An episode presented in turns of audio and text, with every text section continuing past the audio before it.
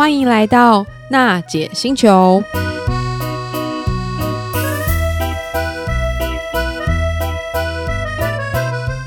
各位行动星球听众朋友大家好，欢迎来到娜姐星球。一样我们用娜姐星球的节目和大家一起过个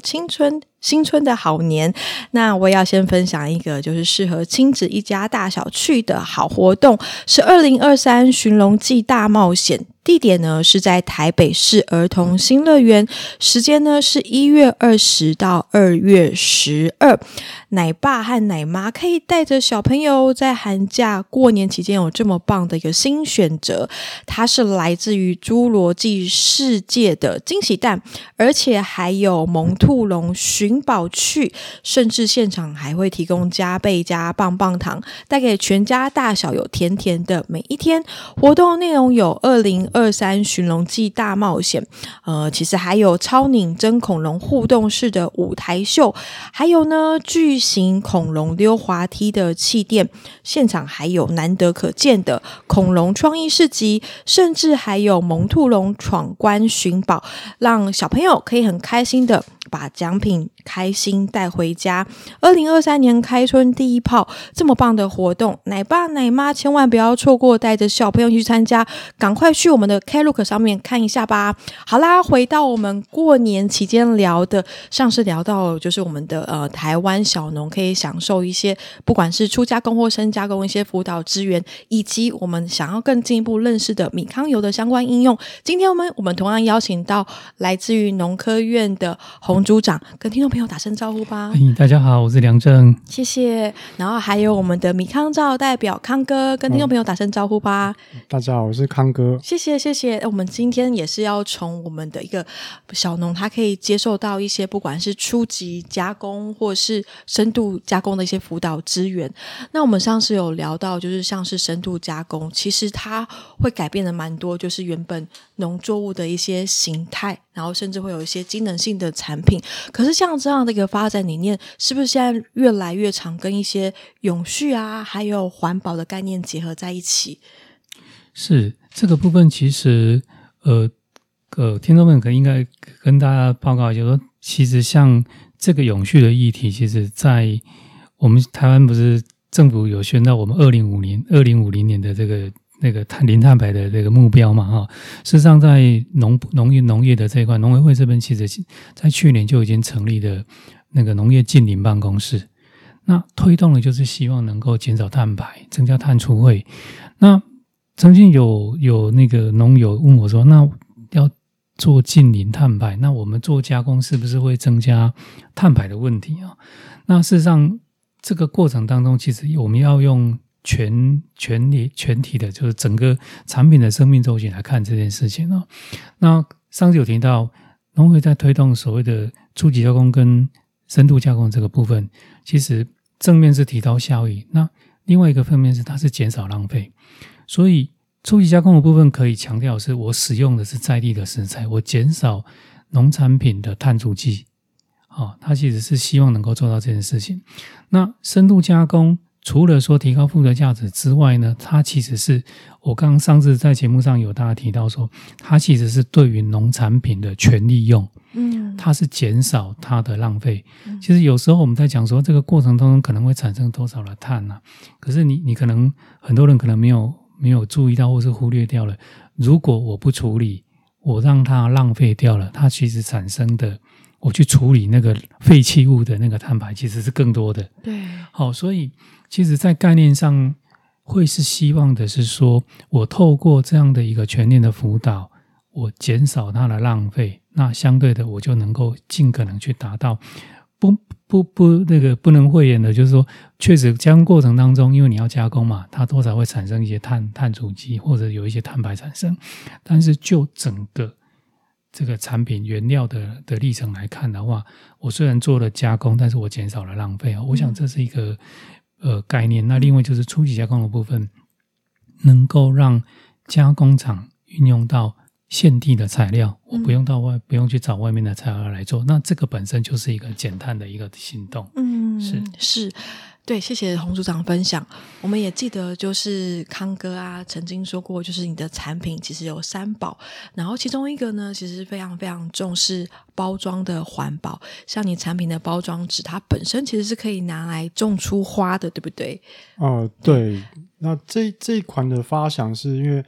我有一款肥皂是那个婴儿皂，就是给小朋友的，那小朋友就是诞生的意思，那我想说我的包装好像我也想要加入这个含义，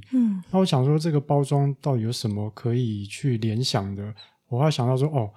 我们在种东种花种植物的时候，那个种子它的发芽跟那个小朋友的新生诞生，就感觉意思是很像，所以我想说那可不可以把种子把它埋到，就是想办法放到纸张里面，所以我后来就是找了南投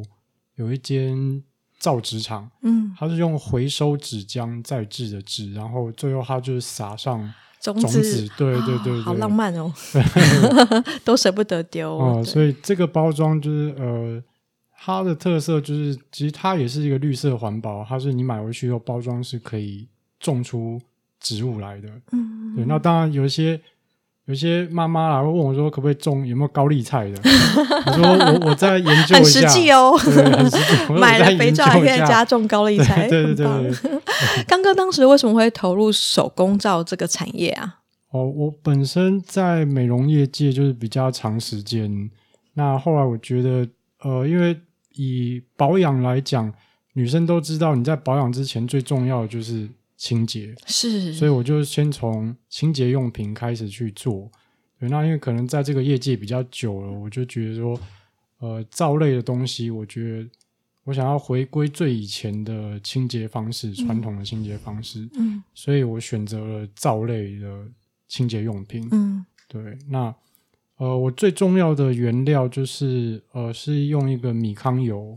米的油去做我所有的商品。对，当时为什么会选择米糠油作为你这个手工皂的主要原料？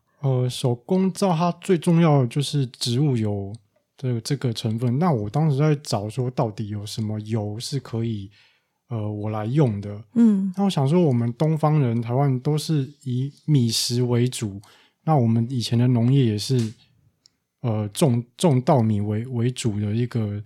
农产的产业，是，我想说好，那我把这个最重要元素加到我的肥皂里面，所以我决定就连我的品牌名称我都用米糠这个元素来做所有的商品。很符合台湾的一个那个文化还有小农的情境哦。对，而且刚刚讲到就是不浪费这一点，就是可能我听我妈妈早期就说那个米糠都是拿去当饲料喂猪，对，喂猪或是当肥料，那其实它附加价值是没有很高的，那就是近年来就是有些小农他想要去增加这个附加价值，那我想好，那我也来参与这一块，就是把这个米糠的附加价值给提高上来，所以我会把它应用在我的保养品跟清洁用品。我也知道就像康哥也常常做一些像是手工皂的工作坊或是一些大大小小活动，那你是怎么样去推广就是你将这个米糠油融入你的手工皂的一个概念和理念？其实在做 DIY 的时候我会直接给他们看米糠油，因为或是介绍说很多人不知道那个米糠是在稻米的结构的哪一个部分，他们都不知道，我说哈，米糠是什么对，这是在哪里啊？就是可能会透过这个方式去跟他们介绍一下，就是所谓的米糠是在稻米的哪一个结构中，然后它是怎么做出来的，我觉得这个还蛮重要。但是当我一讲说米糠油其实就是玄米油，大家都了解哦，对，这反而不知道米糠油是什么因为我想要我想要说让大家知道米糠油到底是什么东西，对，所以在这个 DIY 教学过程，我觉得除了手作，我也就是想要介绍给大家说就是米的相关的一些基本知识。 对，真的，其实米糠皂在台湾跟就是台湾的在地小农这样其实有蛮深的渊源哦。那当时你是怎么选择这个米糠油，或是你怎么样的因缘机会去接触到这些台湾的在地小农？因为像我今年的商品就是有一个很大的改变，就是我开始使用台湾的米糠油去做肥皂。对，那在做的过程中，我的商品我把它做一个很特殊的分类，就是我会跟我现在有合作是桃园的小农跟宜兰还有花莲屏东，那我每一款肥皂我都用他们的米去磨成粉，然后去加到我的肥皂里面，所以我每一颗肥皂，米粒形状的肥皂，它都代表不同的小农。所以我想要推广的是说，除了卖我自己肥皂，我觉得小农他很用心，我也想要推广他的理念或是他的商品，所以当卖皂的我的肥皂，我也说这是宜兰的有机一个农夫谁谁谁种的米，那我把它磨成粉加进去，我也会带到这个小农，我觉得跟他们做一个结合，也用这个米粒形状的米糠皂跟更多人沟通，像小农的一些故事啊，或是不同区域的一些稻米的故事，很感人耶。是啊，你看这样子，他如果刚提到他用在地的东西，其实第一个。其实康哥这边就看听起来就已经很符合我们这个想法对，减少碳足迹，用在地的产品，有特色的产品。那除了说他自己做手工皂这个品牌上来之外，其实也帮助到我们的农友们。对，真的。对，那这边其实我也趁机分享一下这个肥皂这个事情。然后，其实肥皂是一个很古老的产品，4000多年前在埃及就发明出来的，当时就是。肥皂它有杀菌的效果，对，各位可能不知道，其实大部分的病毒或细菌，你其实用肥皂都可以把它洗掉，都可以把它杀掉。对，包括像我们这2年 COVID-19， 事实上用肥皂会比用沐浴乳、洗手乳好。对，它的碱其实这个曾经有人说，这个是埃及人送给后代的一个礼物了哈。对，真的。那4000多年前。想当然他做的就是手工皂对，那像我个人曾经有一段时间我也觉得用肥皂好像用了以后容易皮肤干燥，会手会痒，后来才发现我用手工皂就没有这个问题所以事实上那个不是肥皂的问题，是因为它是可能有一些化学的东西在里面，但是手工皂本身其实是古埃及人就做了这件事情，就把这样的一个智慧宝贵的礼物，对，4000多年来我们都一直在用，那事实上也是真的对，对整个我们的这个清洁有很大的帮助了。那今天听到康哥这样的分享，我也觉得其实也对我们的小农有很大的帮助。对，那像这种制作手工皂的课程，其实过去农委会的那个农民学院也都曾经有开过这样的课。农民学院，对，其实各位也这个顺便另外一件事情其实各位将来有机会，其实可以多去打农民学院4个字其实都有机会可以看到，他现在还有出线上的，所以可以去了解。所以其实民众各位听众，如果说越有真的有兴趣你说其实现在网络都很发达，那农委会也。把这些课程慢慢也导到线上去其实可以透过一些关键字的搜寻就知道说，其实农委会真的很用心在帮大家、帮农友、帮一般的民众，让各位能够多多了解台湾的农产品、台湾的农产加工的技术、台湾的品种的特色。像我这几年跟很多，特别是东南亚国家，甚至是像纽澳的国家，其实每次跟他们开会，他们都很希望能够拿到台湾的一些比较有特色的品种啊，或者是我们的一些农产品加工，或者是我们农产品栽培的技术。我想这一块也趁这个机会跟大家分享，其实台湾的农业真的相当有水准。对啊，不管是从就是一开始种植的一些农作物到后面相关一些辅导，是就想跟大家分享一下，就是农民学院它是什么样子的课程，可以给大家什么样的帮助。是农民学院的课程其实可能比较不是我们今天特别要讲的主题但我就做一点小宣传那其实农民学院的目的它其实是希望把一些农业，最早是一些农业栽培耕作啦，那后来就衍生一些农业的应用。那甚至现在农民学院为了要辅导农民，他能够有一些附加价值，然后或者是有一些通路，现在有一些农民学院的课程包括行销课程啊，农产行销或者农产加工的课程其实都有进来。嗯，那因为范围非常的广，而且是在我们的全省的各个农事改良场所他们都有开办。那通常比如说如果是苗栗地区，它可能会针对苗栗地区它的辖区特色的农作物可以怎么样应用啊，可以怎么样栽培啊，开的相关的课程。那东部可能有东部的，刚刚那个康哥提到他的产品有三宝，那东部他们有三宝我们东部也有三宝。哪三宝？就是小米、树豆跟糟糕，我现在会被台东厂 打屁股台东也有三宝，对。那这个部分就是说他也会针对他的特色去开相关的课程。好，那这个课程其实有栽培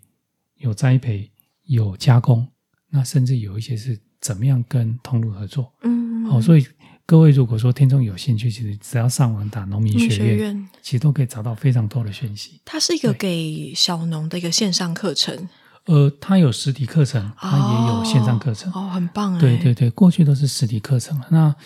有的不收费，那即便有收费也很低。是是，所以可以多多的利用，多多的利用，对，就是也可以多多的推广。那刚才提到，就是像你可能在做一些 DIY 的手工皂，你是怎么去推广这个手工皂的概念？手工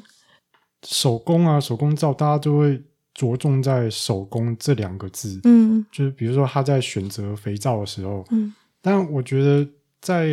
选择肥皂定义的时候，我都跟可能消费者讲说，你可能要从另外一个角度去看，而不是着重在手工两个字。因为可能有一些宣传，就是可能商品宣传，你可能会被误解它的一些意思。嗯，所以可能从成分来讲，我觉得有三个部分我觉得可以去区分，就是从纯皂，嗯，纯皂就单纯的纯，嗯，然后再来就是合成界面活性皂，嗯，再来就是混合皂。我觉得你选肥皂的时候，就是不要以手工这样，因为太笼统了，你可能要去以这三个去来区分。所以纯皂就是单纯用植物油跟碱去做的，嗯，那合成界面活性皂就是它可能是用合成的方式，一种化学物合成去做出来肥皂。是，那混合皂就是结合刚刚前面两种，比例不同而已。哦，对对对，嗯，所以我可能跟在 DIY 的时候，我也会带到这个，就是你们在选肥皂的时候，可能角度上面是以这三个去区分。嗯，对，而不是着重在好像一听到手工大家都联想到，哦，那一定是很好的但是可能你要从就是成分那部分去理解一下，去选择。就像洪组长刚刚跟我们分享，其实有一些手工皂为什么用起来会不舒服，那其实都跟成分有关系。对对 对， 对，啊，没错、不是手工皂，哦，就是一般香皂。对，一般的。是我赶快补充一下，另外一个是台东的三宝，红梨、树豆跟小米。哦，不然会被台东厂打屁股。是是。对，我刚刚其实有补充了，所以我们所谓的手工皂其实讲的是说它其实没有添加一些奇奇怪怪的成分在里面。嗯，就是制作香皂的基本元素，它没有添加一些奇怪的东西，那其实对你的皮肤就不容易产生其他刺激。那当然他这次用康哥这边用米糠油嘛，那它就会有米糠油本身的好处。讲玄米油啊，对，